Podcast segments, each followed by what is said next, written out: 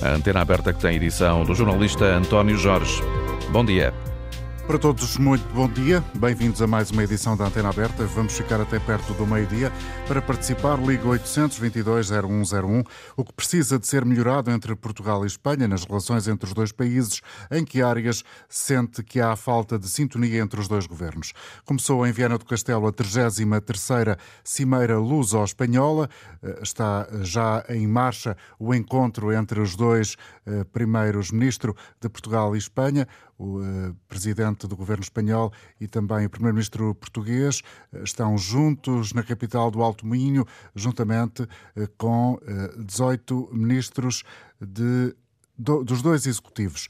Aprofundar as relações bilaterais e a estratégia transfronteiriça comum, reforçar uh, publicamente o alinhamento no quadro europeu, como acontece na energia, a divulgação de vários memorandos de entendimento e outros projetos que nascem, por exemplo, dos planos de recuperação e resiliência, são o objetivo deste encontro que fica marcado, João Alexandre, pela cooperação na energia. Os detalhes técnicos do novo corredor para o transporte de energia só devem ser conhecidos no início de dezembro, depois de uma nova reunião entre António Costa, Pedro Sánchez e Emmanuel Macron, mas é na Cimeira de Viana do Castelo que Portugal e Espanha têm desde já uma boa oportunidade para uma só voz voltarem a sublinhar o papel da Península Ibérica num cenário de crise energética e no atual contexto europeu.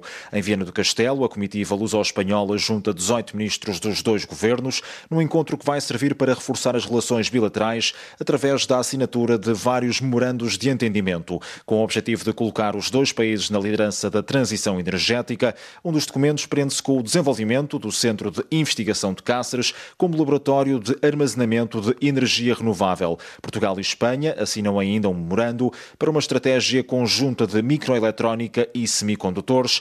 Outro dos documentos a sair da Cimeira vai servir para concretizar a anunciada Constelação Atlântica de Observação da Terra, um total de dezasseis satélites portugueses e espanhóis úteis para obter dados nos domínios da segurança, incêndios ou alterações climáticas. Na Cimeira, os dois países apresentam ainda um guia do trabalho transfronteiriço, onde ficam plasmados direitos para trabalhadores dos dois lados da fronteira e acordos em áreas como o combate à violência de género. Está em direto nesta emissão o politólogo Diogo Noivo, a quem agradeço a presença. Bom dia, obrigado. Olá, bom dia. Como é que avalia estas uh, cimeiras luso-espanholas e que importância é que elas realmente têm para o dia-a-dia dos cidadãos de Espanha e de Portugal? Bom, uh, em relação a, às relações bilaterais, importa dizer que a relação entre Portugal e Espanha em regra, depende da, enfim, da afinidade, da empatia que se estabeleça entre os dois chefes do Executivo, Primeiro-Ministro em Portugal e Presidente do Governo em Espanha, pois nem Portugal nem Espanha consideram o espaço ibérico um espaço prioritário na sua política externa. E, portanto, estamos sempre condicionados ao entendimento que se estabeleça ou não entre chefes do Executivo. Nós vimos entre Durão Barroso e Azenar, depois mais tarde Sócrates e Zapatero, e agora entre António Costa e Pedro Sánchez há também um alinhamento importante, embora com alguma discordância num conjunto de matérias como a ferrovia, mas de um modo geral estamos novamente num bom momento porque, insisto, as relações tendem a funcionar, as relações bilaterais tendem a funcionar de forma um bocadinho ad hoc em função do entendimento dos dois presidentes do governo. Um, em o que quer isso essa... dizer é que não há uma estratégia de fundo uh, transversal a vários governos para este espaço geográfico comum? Não, não existe. A política externa portuguesa assenta em três eixos, um europeu, um transatlântico e outro lusófono. A espanhola também em três eixos, coincidimos em dois, transatlântico e europeu, divergimos no terceiro, que é o ibero-americano. Portanto, os três países têm, se quisermos, três autoestradas para a sua política externa, mas nenhum dos dois países considera o espaço ibérico como prioritário, que, do meu ponto de vista, desde logo, uh, uh, uh, olhando para Portugal, uh, é um erro. Espanha é o único país com o qual Portugal tem fronteiras territoriais. Considerando importações e exportações, Espanha é o nosso principal parceiro comercial. Em matéria, por exemplo, de combate à criminalidade organizada, a Espanha é um parceiro essencial, quer em terra, quer em águas territoriais. Uh, os principais rios portugueses uh, nascem em, em Espanha e os rios são de uma extraordinária importância quer, quer para a agricultura, quer para a energia, cada vez mais, quer para o turismo, portanto, setores muito relevantes no P I B dos dois países, uh, e, portanto, Espanha é, do ponto de vista português, por muito que isso custe a alguns portugueses, Espanha é uma inevitabilidade e, portanto, do meu ponto de vista, exigia-se outro cuidado e, sobretudo, outra profundidade na forma como se pensam as, as relações bilaterais com a Espanha. Mas, enfim, as coisas são como são e, nos últimos anos, a relação António Costa-Pedro Sánchez tem dado alguns bons resultados, embora, do meu ponto de vista, têm sido mais as ambições do que as concretizações. Como Ainda assim? Olha, dou-lhe um exemplo. Há pouco falaram, na introdução a esta nossa conversa, do Estatuto do Trabalhador Transfronteiriço. Isto é de uma grande, grande importância porque quer Portugal, quer Espanha têm um problema com a desertificação do interior. Uhum. E no caso especial português, quando falamos do interior, estamos a falar quase sempre da zona raiana. E, portanto, desenvolver o interior, quer para nós, quer para Espanha, exige uma estratégia concertada, desde logo, porque se nós olharmos para aquilo que é a zona raiana portuguesa, nós vemos pessoas que vivem num lado da fronteira e trabalham no outro, há terrenos agrícolas dos dois lados, e isto, para estas pessoas, é um verdadeiro empecilho, a fronteira é um empecilho, quer do ponto de vista fiscal, quer do ponto de vista da segurança social, quer do ponto de vista de acesso a cuidados de saúde, sobretudo de emergência, etcétera. Na Cimeira Ibérica da Guarda, portanto há dois anos, em dois mil e vinte, aprovou-se uma estratégia comum de desenvolvimento fronteiriço, precisamente para resolver estes problemas, uma estratégia muito ambiciosa que previa melhorar a mobilidade, a eliminação de custos de contexto, melhor de infraestrutura, gestão de serviços básicos como educação, saúde, proteção civil para o combate aos incêndios florestais, que também são um problema sério nos dois países.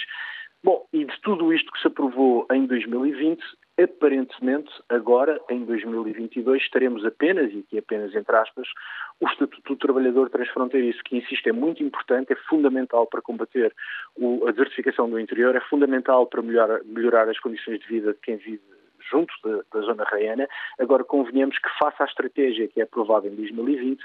Hum, parece pouco. Hum, parece pouco, embora, insisto, é importante. Deixe-me ouvir aqui as declarações da Ministra da Coesão Territorial, Ana Abrunhosa, que deu conta desse projeto piloto de uma espécie de cento e onze transfronteiriço, que para já eh, vai eh, começar a, a funcionar entre o norte de Portugal e a zona da Galiza. É um acordo eh, que, eh, na prática, eh, revela que as duas regiões vão poder partilhar ambulâncias e hospitais, garante assistência médica rápida e adequada em situações de urgência e de emergência pelos meios que estão mais próximos, independentemente de serem portugueses ou espanhóis.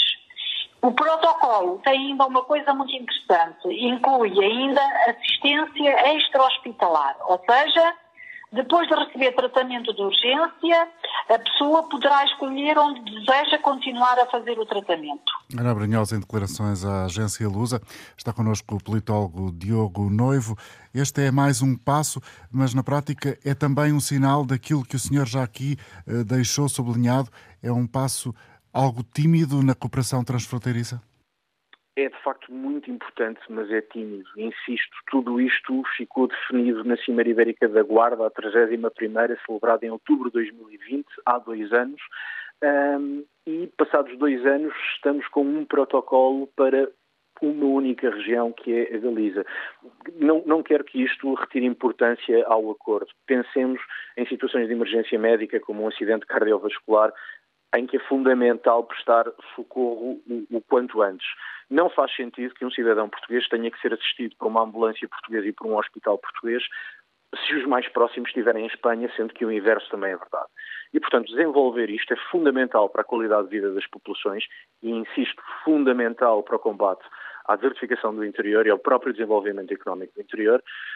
Isto foi bem decidido e foi uma medida importante tomada há dois anos, mas só agora, passados dois anos, é que temos um protocolo numa região. Hum, julgo que, dada a importância que o desenvolvimento do interior tem, quer para Portugal, quer para Espanha, hum, talvez fosse desejável que andássemos a outro ritmo. Quem tem mais pressa, do seu ponto de vista, em mostrar trabalho também nesta área? António Costa ou Pedro Sánchez?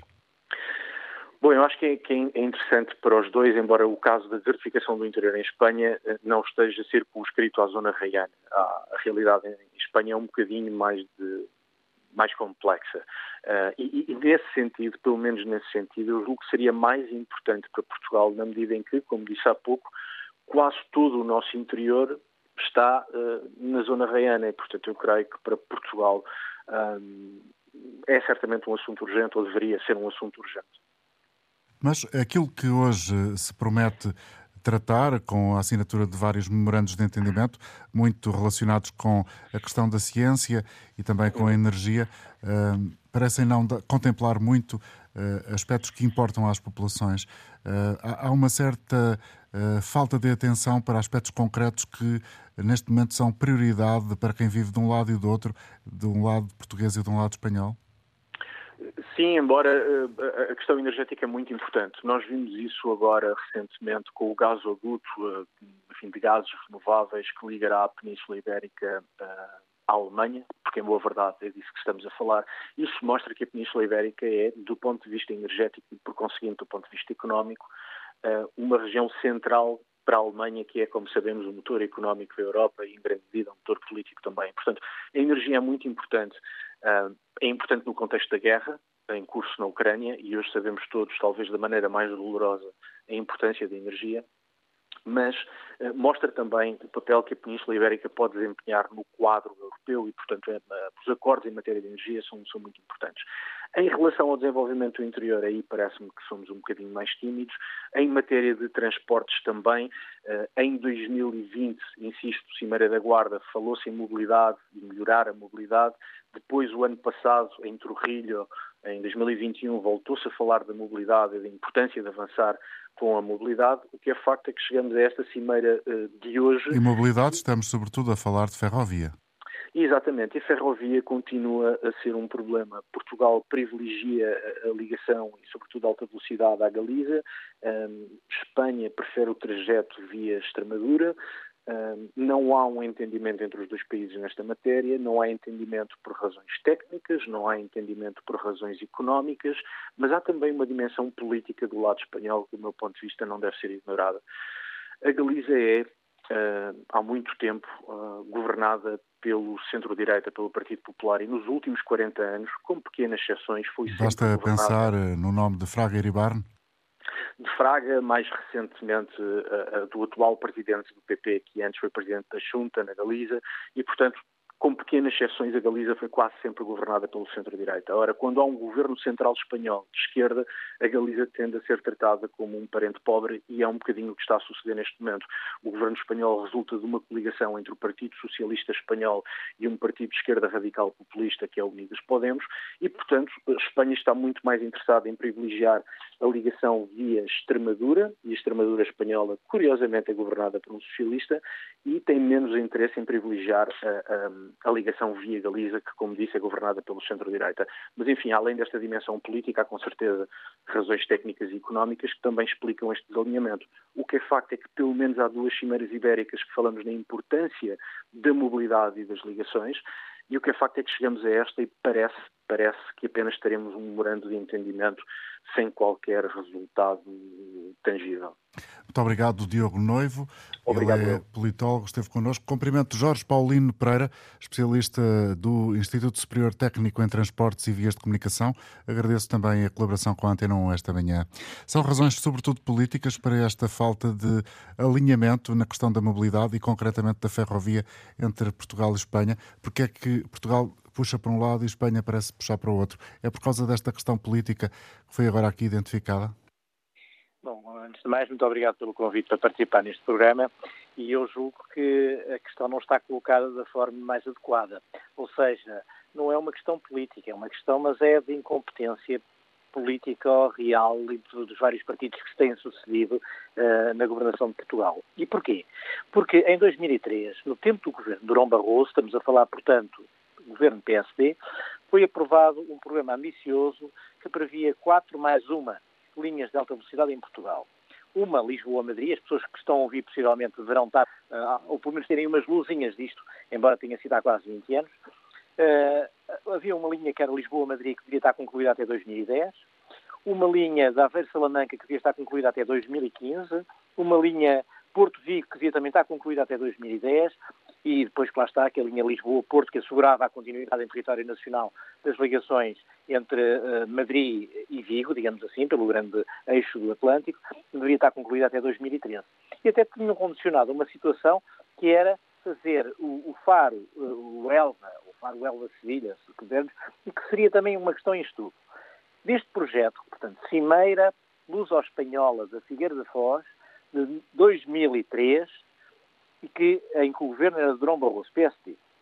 No, a seguir veio o governo de Santana Lopes, depois eh, seguiu-se o governo do E G José Rondão de Sousa, do P S, e nessa altura, em dois mil e oito, foi lançado um concurso público internacional para a concessão de um trecho de alta velocidade entre Poceirão e Caia, eh, portanto, que eram cerca de cento e sessenta e cinco quilómetros, que era um investimento da ordem de mil trezentos e cinquenta e nove milhões de euros e que previa velocidades adequadas para fazer as travessias uh, em alta velocidade desde Lisboa uh, até ao centro da Europa, que era trezentos e vinte quilómetros por hora.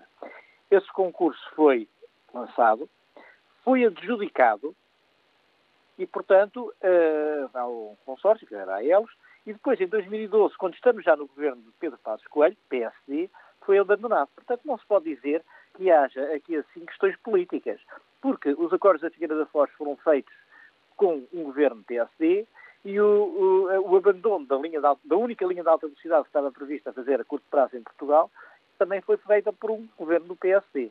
E, portanto, não se pode falar propriamente que seja uma questão política. O grande problema que eu julgo que nós temos aqui assim em Portugal, com estas nossas ligações à Espanha, é que os espanhóis, quer nós queiramos, quer não, são os nossos únicos vizinhos, porque do outro lado temos o mar. E, portanto, nós temos que ter relações preferenciais e privilegiadas com a Espanha. Mas não devemos ficar pela Espanha. Nós devemos ir mais além da Espanha, ir mais para além do, do, dos Pirineus, a chamada Europa Transpirenaica. Porque, senão, arriscamos a tornar-nos uma província de Espanha, o que nós não queremos como portugueses e como defensores dos interesses de Portugal. E a consciência dessa realidade que a Espanha tem? A Espanha tem perfeita consciência da realidade, eles vão às cimeiras e os portugueses, principalmente, não apresentam nada de jeito. E, portanto, o que acontece é que os espanhóis têm vindo a desenvolver, neste momento, têm a linha de alta velocidade maior da Europa, com estrela em Madrid, o que é graças a Portugal, e, por isso, simplesmente, a linha que nos interessava para servir os interesses de Portugal devia ser uma linha aqui de Lisboa, Vila Formoso, e diretamente à região de Andai e Irum, para irmos mais rapidamente para chegar até, até, até Paris e depois de Paris até ao núcleo da Europa forte comunitária, que é o, o, o polo norte da França, os países do Benelux, a Alemanha, e esses são, portanto, os países que neste momento condicionam e controlam a Europa. Então, o que acontece é que se nós nos colocamos, no, no, para começar, não apresentamos nada. E apresentamos hipóteses perfeitamente realistas, porque depois de ter avançado com esta linha de alta velocidade uh, no tempo do governo do, do engenheiro Sócrates Pinto Sousa, o que acontece é que se retu, uh, uh, voltou para trás e andou-se a fazer uma linha de, de bitola ibérica, não sequer é bitola europeia, entre Elvas e Caia. Ou seja, é, um, é voltar ao século dezenove. E isto é lamentável. E isto foi feito até por um governo P S, que é o atual. Portanto, o que acontece é que não é uma questão política, é uma questão de incompetência, em minha opinião. Deixa-me ouvir, questão... de, professor Jorge Paulino Pereira, se não se importar, eu gostava também de ouvir, a, a propósito desta questão, a, a ideia do professor Manuel Tão, que está também connosco, é especialista em Economia de Transportes da Universidade do Algarve. Bom dia, obrigado uma vez mais por estar com a Antena um. É uma incompetência política o facto de Portugal estar tão atrasado na mobilidade ferroviária comparativamente com Espanha? E todos os projetos que têm sido apresentados terem ficado quase todos no papel? Eu penso que sim. Quer dizer, o que se passa é isto. Quando uh, Portugal e Espanha uh, integraram as comunidades europeias ao mesmo tempo no dia um de janeiro de mil novecentos e oitenta e seis. E, desde essa altura, tanto um como o outro receberam muitos bilhões de milhões de fundos europeus para infraestruturas. Espanha construiu três mil quilómetros de linha nova dedicada a passageiros para alta velocidade. Portugal construiu três mil quilómetros de autoestrada na base de parcerias público-privadas em costado durante não sei quantos anos, paga rendas por essas autoestradas. Portanto, Portugal, a verdade é que não tem muita autoridade moral para criticar o que quer que seja por parte de Espanha em termos de investimento ferroviário. Porque Portugal, na verdade, em termos internos, nunca se interessou verdadeiramente por investir no caminho de ferro. Ora, se não está interessado em investir no caminho de ferro internamente, como é que pode estar interessado em investir no caminho de ferro nas relações externas? É um bocado difícil, portanto, quer dizer... Uh, Manuel Tão, nunca... deixe-me deixe-me ouvir o Jorge Paulino Pereira. Concorda com este aspecto? Até porque eu sei que está condicionado em termos de tempo. Pois, mas não faz mal, eu já, já arranjei aqui um bocadinho mais de tempo, portanto, podemos falar um bocadinho mais.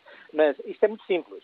Portugal, ultimamente, tem sido uh, essas cimeiras luso-espanholas e todas as decisões que são tomadas a nível europeu em termos, em termos uh, em que envolvem Portugal, tem sido uma espécie de bengala ou de muleta da Espanha. Os projetos que são apresentados pela Espanha, que servem os interesses espanhóis, mas que não servem os interesses de Portugal, são apresentados como uma grande bandeira para Portugal. E não vou falar nos gasodutos, como não vou falar nos outros projetos que têm estado a, a, a falar sobre saúde, que ao fim e ao cabo serve os interesses, mas é dos, dos médicos e das clínicas espanholas, e não serve os interesses do Serviço Nacional de Saúde português e, da, e, da, e, da, e ao fim e ao cabo dos médicos do norte do país e, inclusivamente, de, de, das clínicas do país. Portanto, o que acontece é que nós temos sistematicamente sido uma muleta, uma bengala da Espanha. E era necessário que isto se invertesse. Porque não é pelo facto da comunicação social dizer que é um bom projeto, que esse projeto, de facto, é bom. Relativamente aos aspectos da, da, da, da, da mobilidade, como agora está a dizer, é evidente que Portugal investiu muito em linhas, de, em, em autoestradas. E autoestradas, algumas delas perfeitamente disparatadas. Andaram-se a fazer três autoestradas paralelas umas às outras entre Lisboa e o Porto, que é um autêntico, que é um autêntico contrassenso, digamos assim. É tirar dinheiro pela janela fora. O facto de haver parcerias público-privadas, que teoricamente poderiam ser interessantes se fosse uma ou duas, neste momento o país está a pagar ainda, e continua a pagar, rendas perfeitamente disparatadas por ter havido uma política de, de implementação de parcerias público-privadas a serem pagas mais tarde, que agora é o nosso tempo, e que há de ser o tempo dos nossos filhos e até dos nossos netos em alguns casos, e isto não é aceitável. Portanto, o que interessa saber é, nós temos que saber o que é que interessa, quais é que são os, os, as políticas que interessam a Portugal. Para Portugal, o que interessa é nós chegarmos rapidamente, com certeza, com uma ligação a Madrid, mas também chegarmos rapidamente com uma ligação à Europa Transpirenaica. E depois, interessa-nos também ter uma ligação à Galiza, porque a Galiza, quer se queira, quer não, é... falamos a mesma língua, porque o galaico-duriense é, é o português e também é o galego, com alguma acentuação do outro lado. Portanto, o que acontece é que os interesses que nós temos que servir é de forma a que Portugal realmente ganhe com, as, com, com, com, os, com, com os contratos e com os acordos que são celebrados. Se Portugal, por isso simplesmente, não ganha nada, para que é que se fazem acordos? É mais vale cada, cada qual estar no seu país e assim poupam-se um, um, umas deslocações e, e, um, e, um, e, uma, e, um, e um bocado de conversa uh, entre as várias pessoas. No caso da ferrovia, Portugal deve investir naquilo que foi definido nos acordos da Figueira da Foz. Nós, neste momento, não temos uma única linha de alta velocidade em bitola internacional, em via dupla, que permita, ao fim e ao cabo, chegar e que permita velocidades da ordem dos trezentos, trezentos e vinte quilómetros por hora, pelo menos na, na, em média, digamos assim, pode haver trechos que sejam mais na, na, com menos velocidade, e, portanto, o que acontece é que, como não fizemos nada disto, e repare, foi há vinte anos, praticamente, dois mil e três, que foram assinados os acordos da Figueira da Foz, nós, por simplesmente, vamos discutir o quê com a Espanha? A Espanha já definiu, já fez a sua linha toda, já fez a, a, a linha desde Madrid até à Galiza, passando em, em, em Puebla de Sanabria, e, portanto, é o a estação mais de, de alta velocidade mais próxima de Portugal é em Espanha, uh, no Nordeste Transmontano, junto do, do norte do, fica do canto perto de Bragança. É, exatamente, fica junto de Bragança, junto do, do canto Nordeste de Portugal. Então, isto quer dizer que nós andámos por isso simplesmente a perder tempo. Uhum. Porque este tempo, inclusivamente, deixe-me dar-lhe a seguinte indicação. Quando foi feita a primeira linha de alta velocidade em Espanha, que as pessoas diziam que eram megalómanos, que eles eram loucos, que a, a mania das grandezas e não sei o que mais, que eram Madrid-Sevilha, para a Exposição Universal de Sevilha de mil novecentos e noventa e dois, eles tiveram uma comparticipação, uma comparticipação da ordem dos oitenta por cento, com todos os fundos somados e isso tudo, da União Europeia. E nós agora não temos nada. Portanto, não temos linhas de alta velocidade. Andámos a gastar o dinheiro em, em, em, em, em, em projetos perfeitamente estapafúrdios, que por simplesmente há alguém que deve ter ganho dinheiro com isso, mas não foi o país que ganhou com uma situação dessas. E, portanto, quando me pergunta qual é que é as perspectivas da Cimeira Luso-Espanhola, que agora vai decorrer uh, no, no, no, na, entre Portugal e, e Espanha, uh, no, no, no, na Galiza, eu digo, nós já decidimos tudo, agora como não fizemos nada, por isso simplesmente é como se fosse um mau aluno que chega à, à altura do exame e que não sabe o que é que vai dizer a, a, a, no exame, porque por simplesmente não tem, não tem qualquer tipo de, de, de estudo feito, nem de, de, de obra feita, e andamos a gastar dinheiro em projetos completamente idiotas, como por exemplo essa linha de fazer em bitola ibérica entre Elvas e Caia, que é um projeto que inclusivamente foi feito no tempo do Salazar, e que depois, como aquilo não dava nada, por e simplesmente é que fecharam a linha. Neste momento a linha, por exemplo, de Estremoz, a estação de Estremoz, é uma linha que uh, a estação de Estremoz foi, uh, eliminaram a linha e neste momento está no meio de uma avenida. Quer dizer, isto tem alguma lógica? Eu acho que, por e simplesmente, nós andamos um pouco perdidos no tempo e perdidos, sobretudo, uh, na geografia e, sobretudo, na geografia, na geografia comunitária. Porque há uma coisa muito certa, é que em termos de, de Europa, a Europa modificou-se muito nestes últimos vinte anos. Houve a reunificação alemã e, portanto, a Alemanha tornou-se no potentado mais poderoso da, da, da Europa, praticamente tornando um papel muito secundário à França. Há um papel que, que para a Alemanha o, não vê a Europa da mesma maneira que nós vemos, eles veem apenas em termos de grandes Estados e eles olham para a Espanha como o seu partner e Portugal como uma província de Espanha. Se nós alinharmos neste esquema, por e simplesmente estamos, estamos a comprometer completamente o futuro, não só de Portugal, como dos nossos filhos e dos portugueses. Jorge Paulino Pereira, muito obrigado. Especialista em transportes e vias de comunicação do Instituto Superior Técnico, está também connosco e agradeço isso. Manuel Tão, da Universidade do Algarve, especialista em economia de transportes. Estamos assim tão perdidos, como dizia o seu colega? Eu penso que sim, eu penso que estamos perdidos, quer dizer, nós no fundo uh, estamos reféns uh, de uma situação que nós próprios criamos. Uh, nunca foi levada a sério, uh, desde que entramos na, nas comunidades europeias, toda a classe política, ou praticamente toda a classe política, e os governos que se foram sucedendo uns aos outros, incluindo o atual, nunca, nunca levaram a sério o investimento ferroviário e a importância que o investimento ferroviário, ferroviário tem, não apenas no sentido de encurtar as distâncias de tempo e tornar os territórios mais competitivos, mas também da escala que ele apresenta. E para um país que fica, de facto, no extremo ocidental, isso é um erro crasso. Nós vamos ter, a partir de dois mil e vinte e quatro, portagens nas autovias espanholas, vamos ter as nossas exportações e importações de mercadorias mais caras. Não temos eh, infraestrutura ferroviária internacional eh, com condições para assegurar essa parte logística e na parte, na parte do, dos passageiros, como não temos linhas de alta velocidade que se liguem à rede ferroviária eh, de alta velocidade espanhola, vamos ficar com um turismo dependente cada vez mais do automóvel e do avião. Quer dizer, nós, eh, no fundo, a mobilidade, ou seja, a política de mobilidade que nós construímos ao longo de mais de três décadas em que estamos na União Europeia é uma política que se baseia toda num recurso que nós não temos, que dá pelo nome de petróleo. Portanto, o petróleo é o combustível, o petróleo são os pavimentos e depois quem concebeu isto meteu na cabeça que era uma política virtuosa e que se sustentava a si própria. Eu recordo-me perfeitamente de certos ministros responsáveis pelo milagre eh, da multiplicação dos pães sob a forma de asfalto, que eram as autoestradas sem custos para o utilizador, o benefício que alegadamente elas trariam aos territórios atravessados eram tantos que elas se pagariam a si próprias. E hoje nós estamos perante o que, é, o que foi essa falácia. Somos um país completamente dependente do petróleo. De tudo aquilo que são as nossas importações de energia, metade é petróleo. E, aliás, metade, eu digo de outra maneira, metade de tudo aquilo que nós importamos de petróleo não vai para a indústria, vai para um setor dos transportes e da logística, que todo ele se baseia na estrada e no avião. Nós temos uma, uma mobilidade e um sistema de mobilidade longe daquilo que é o padrão europeu e próximo de um, de um, do padrão de um país como o Brasil. Estamos equiparados a isso.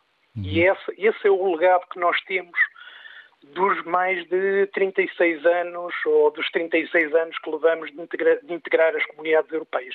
Sempre em contraciclo e sempre a divergir daquilo que faz a Europa. E continuamos nisto e daqui não queremos sair. Portanto, eu não sei o que é que, o que, é que poderá acontecer. Talvez tenhamos que entrar em ruptura com o nosso próprio sistema de mobilidade e então aí faz-se qualquer coisa. Mas eu estou muito apreensivo, particularmente no que diz respeito ao pacote de fundos comunitários dois mil e vinte e seis a dois mil e trinta e dois, portanto o programa Quadra dois mil e trinta, em que há uma grande fatia de fundos para aplicar em infraestruturas de transporte ferroviário. Mas para isso é preciso apresentar projetos e eu não estou a ver que esses projetos sejam colocados em marcha, o que poderá implicar a perda desses fundos comunitários. Já no que diz respeito a um programa com muitas deficiências, mas de qualquer forma do quadro anterior, que era o Ferrovia dois mil e vinte, nós estamos em dois mil e vinte e dois e nem metade daquilo nós temos em obra. E, portanto, isto, isto é muito complicado. A política de descarbonização dos transportes, que devia contar como pedra basilar o investimento ferroviário, isso não existe cá em Portugal. E, de facto, temos aqui, temos aqui de facto, um problema, um problema muito complicado. Estamos, de facto, fora dos carris, por aquilo que, Estamos fora dos carris. que o senhor está a dizer aqui. Sim, sim. Obrigado, Manuel Tão, pela, pela sua participação. Apesar de nos trazer aqui não boas notícias, traz-nos uma visão daquilo que não está a acontecer e devia estar a acontecer, tendo em conta os quadros comunitários e aquilo que se perspectiva de fundos europeus para financiar redes ferroviárias. Bom dia, senhor Presidente José Rondão de Almeida, Presidente da Câmara de Elvas. Como está a avançar essa linha com perfil de alta velocidade entre Évora e a fronteira de Elvas? Depois de ouvir todas as entidades que se reportaram, neste caso à mobilidade que há na Península Ibérica, fico verdadeiramente preocupado, havendo tanta inteligência por parte de Portugal e não conseguirmos acompanhar este ritmo. Naquilo que diz respeito aqui ao autarca do poder local, aquele que vive diariamente numa relação uh, com a nossa vizinha Espanha, neste caso com Badajoz, o que tenho a lamentar é as grandes diferenças que têm vindo a existir nos últimos sessenta anos. E dizer nos últimos sessenta anos porquê? Vamos aos números. Elvas, em mil novecentos e sessenta, tinha vinte e oito mil e quinhentos habitantes. Badajoz tinha noventa e seis mil. Atualmente, Elvas tem vinte mil, reduziu oito mil e quinhentos habitantes, e Badajoz tem cento e cinquenta mil seiscentos e dez, o que quer dizer, passou de noventa e seis mil para cento e cinquenta. Como é que se explica esse crescimento? Ora, esse crescimento explica-se, evidentemente, com as políticas que são pensadas e desenvolvidas através de Lisboa e de Madrid. Ou seja, ambos os partidos pensam da fronteira de uma forma completamente diferente. Se não vejamos tudo isto, estes números que acabei de citar, referem-se precisamente àquilo que é a estratégia política dos espanhóis em relação à fronteira, e uma das fronteiras mais importantes que fica na rota entre Lisboa e Madrid.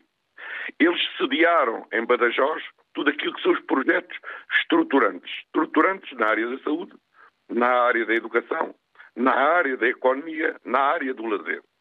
Colocam tudo na fronteira, cidade de Badajoz. E a capital da Extremadura é Mérida. Então, nesse caso, tem uma política bem definida há décadas para o desenvolvimento da fronteira, com o único objetivo também de poder ganhar grande parte da economia do Alentejo. O que é que tem acontecido em Portugal nestes últimos sessenta anos? O pouco que existia nesta cidade transfronteiriça, que é Elvas, têm vindo a desaparecer. Imagine-se que Elvas, sendo uma cidade militar, mas foi das primeiras em que retiraram os militares da nossa cidade. Imagine-se que Elvas, que tinha um excelente hospital, hoje praticamente é um centro de saúde a transportar doentes para outros locais. Imagine-se, evidentemente, que a grande parte dos serviços prisionais que nós tínhamos aqui relacionados com a inserção dos jovens foram retirados do nosso concelho para serem concentrados nas grandes metrópoles. Imagine-se que, tendo-nos aqui nós a agricultura, quando foi feita a remodelação do I N I A, sediaram a sede em Elvas, mas os engenheiros continuam em Oeiras. Ora, evidentemente que esta forma de pensar o território fronteiriço leva precisamente a que numa das cidades portuguesas, Elvas baixa de vinte e oito para vinte mil e os espanhóis, na mesma localização, sobem evidentemente de noventa mil para cento e cinquenta mil habitantes. O que existe hoje em Elvas e Badajoz? Uma boa relação transfronteiriça e que, quanto a mim, só lamento é que eles hoje oferecem-nos condições para nós podermos ir a gastar o nosso dinheiro, o que quer dizer muito mal. Nós temos excelentes condições para eles poderem vir até Elvas, a visitar toda a qualidade de serviços que nós efetivamente temos na área do desporto, na área da cultura, na área do lazer e também na própria refeição. Ora, evidentemente que isto aqui há algo que tem que mudar. Reportando-me à pergunta, o que é que nos traz a nós, enquanto elvenses, esta linha de alta velocidade vindo da plataforma logística de Sines? Bem, ganharíamos, se por acaso, o projeto de dois mil e seis, que definia uma plataforma logística na zona do Caia, em território português, numa herdade que é do Estado, herdade da Comenda, e que neste momento está a ser ocupada por meia dúzia de vacas, ou seja, de animais. Mas não, o que aconteceu é que, mais uma vez, os espanhóis, acontece que levaram a plataforma logística para Badajoz, e desta forma, o que acontece a Elvas, e neste caso ao Landroal, a Évora e todas as outras cidades por onde esse comboio de alta velocidade vai passar com as mercadorias, vimos passar comboios. Mas é, mais uma vez, em cima da fronteira e em Badajoz, que vai aparecer mais um polo de desenvolvimento regional. Ora, é contra esta forma de ver as coisas que eu não consigo compreender, e talvez possa compreender porque estamos na trigésima terceira Cimeira Ibérica e eu estou há trinta anos como autarca em Elvas e nunca fui ouvido um minuto para se discutir qualquer tema nas cimeiras que tenha a ver com as fronteiras. Cá está, mais uma vez, N ministros, ou sou primeiro-ministro, a discutir as relações transfronteiriças em termos de mobilidade e outras coisas, sem ouvir aqueles autarcas que diariamente acompanham todo este processo. Falando em mobilidade, como é que se pode compreender que os jovens estudantes vêm de Badajoz para Elvas, tendo menos de dezoito anos, basta ir aos serviços da polícia e terem uma simples declaração para poderem passar a fronteira e virem para cá? Ou só, ou em grupo. Nós temos grupos de estudantes que querem praticar uma modalidade em Espanha, qualquer tipo de campeonato, na área do desporto ou na vertente da cultura, e as nossas crianças, se não forem acompanhadas pelos pais, têm que ir ao notário e pagar quinze euros para se poderem deslocar em grupo a Badajoz. Ora, evidentemente que isto assim não anda. Não anda, tem que mexer nas leis para que nós possamos ter uma mobilidade e, em termos de igualdade de procedimentos, sejamos o mesmo. Por outro lado, temos agora aqui uma Eurocidade. Uma Eurocidade que, para mim, só funciona no papel. Elvas, Badajoz e Campo Maior.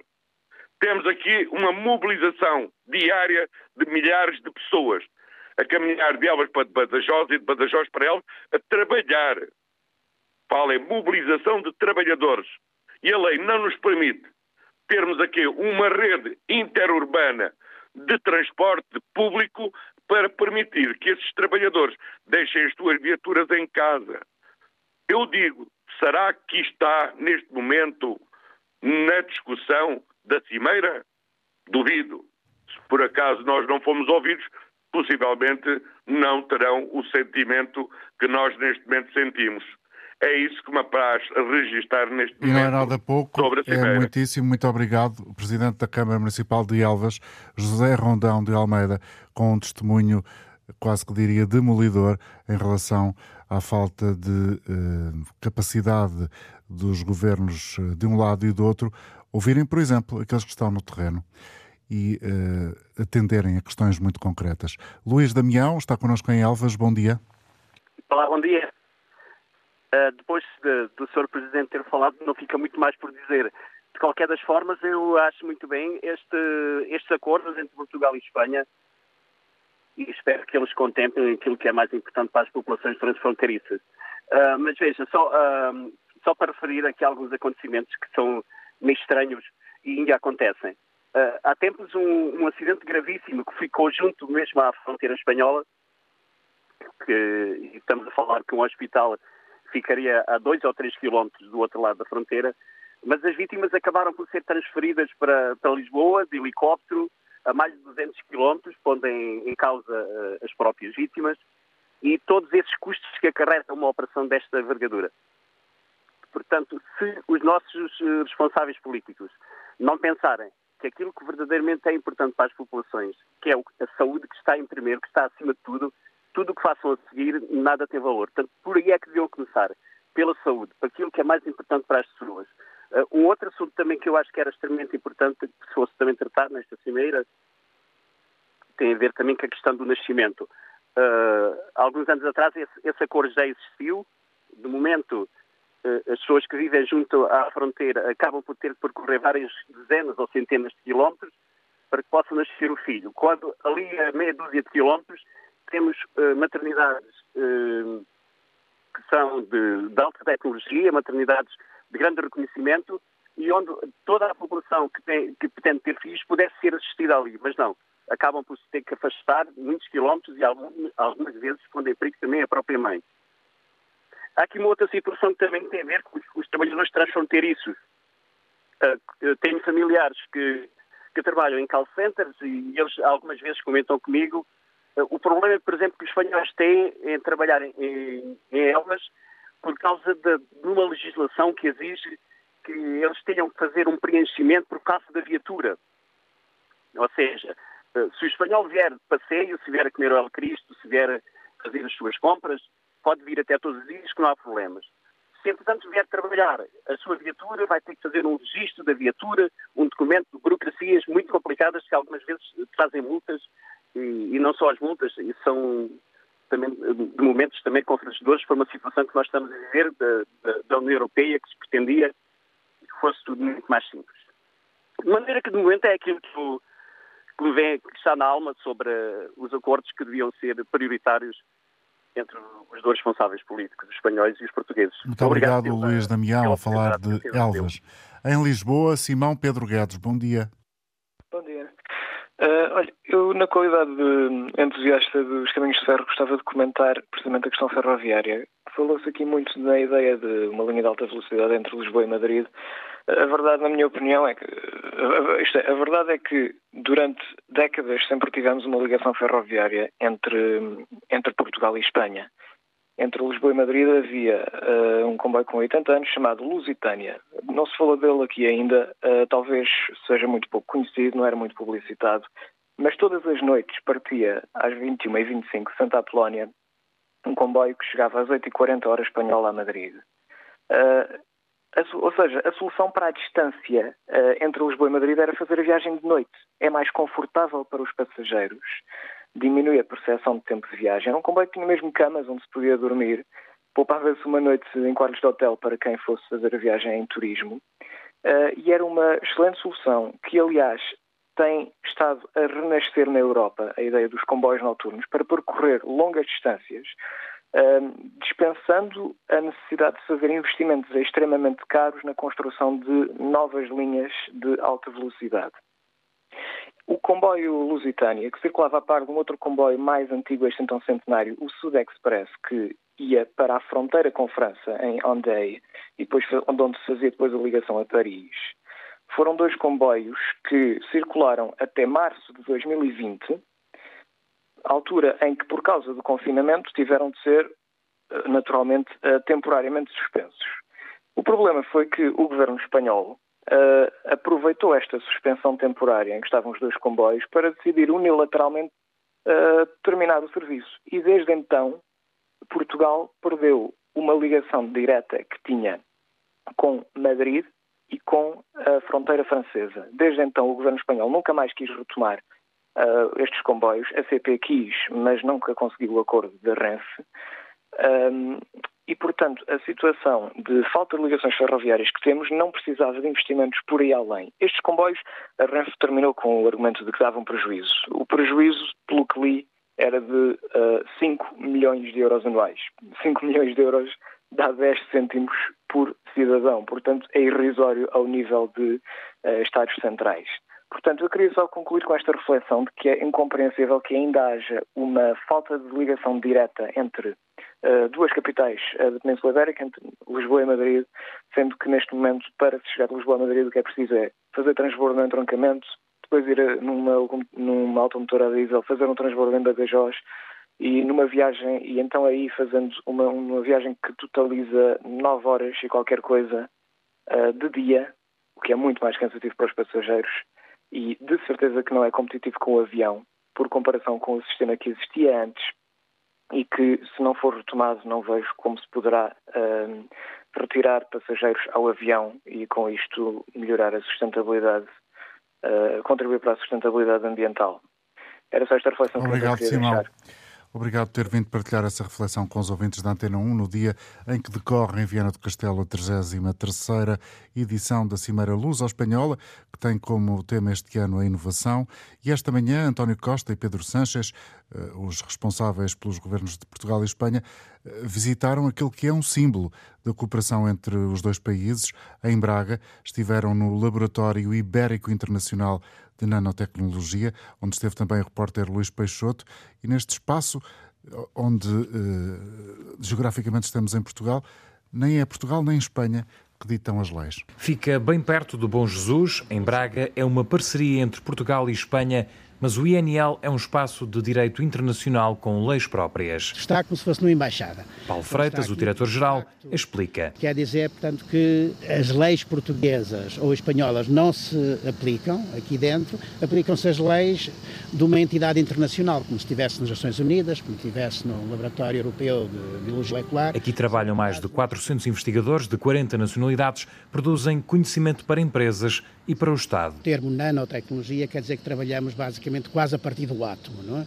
Mas o que nos caracteriza é trabalharmos em conjunto em várias áreas científicas. E é isso que Paulo Freitas quer mostrar a António Costa e Pedro Sánchez, mostrar que, por exemplo, já é possível saber com exatidão quando vindimar através da cor da uva. Este foi um projeto que começou há cerca de cinco a seis anos. Acabámos por desenvolver uma tecnologia óptica. Portanto, e o que tem de realmente novidade é poder estar integrada, digamos, no cacho, não é? Depois, portanto, fazemos uma análise das qualidades ópticas, da uva e da pele e mandamos essa informação em tempo real para um servidor que está a algures. Em particular, por exemplo, no Douro, onde há muita orografia, há montanhas, não é? Portanto, tem um... Uma zona da vinha que está virada a sul é uma coisa, tem outra que está virada a norte é outra, não é? Tem outra que tem uma exposição diferente e nós temos informação em simultâneo destas zonas todas. E isso pode atrasar, por exemplo, a vindima num desses talhões quase duas semanas em relação a um talhão que está perto, mas tem uma exposição diferente. O Laboratório Ibérico Internacional de Nanotecnologia nasceu de uma ideia do antigo Ministro da Ciência e do Ensino Superior, Mariano Gago. Funciona desde dois mil e nove. E é o expoente máximo, eventualmente, da cooperação entre Portugal e Espanha em Braga, isto no dia em que, não muito longe dali, na capital do Alto Minho, em Viana do Castelo, decorre esta cimeira, a trigésima terceira, entre o Governo de Espanha e o Governo de Portugal. Voltaremos na próxima segunda-feira. Bom fim de semana.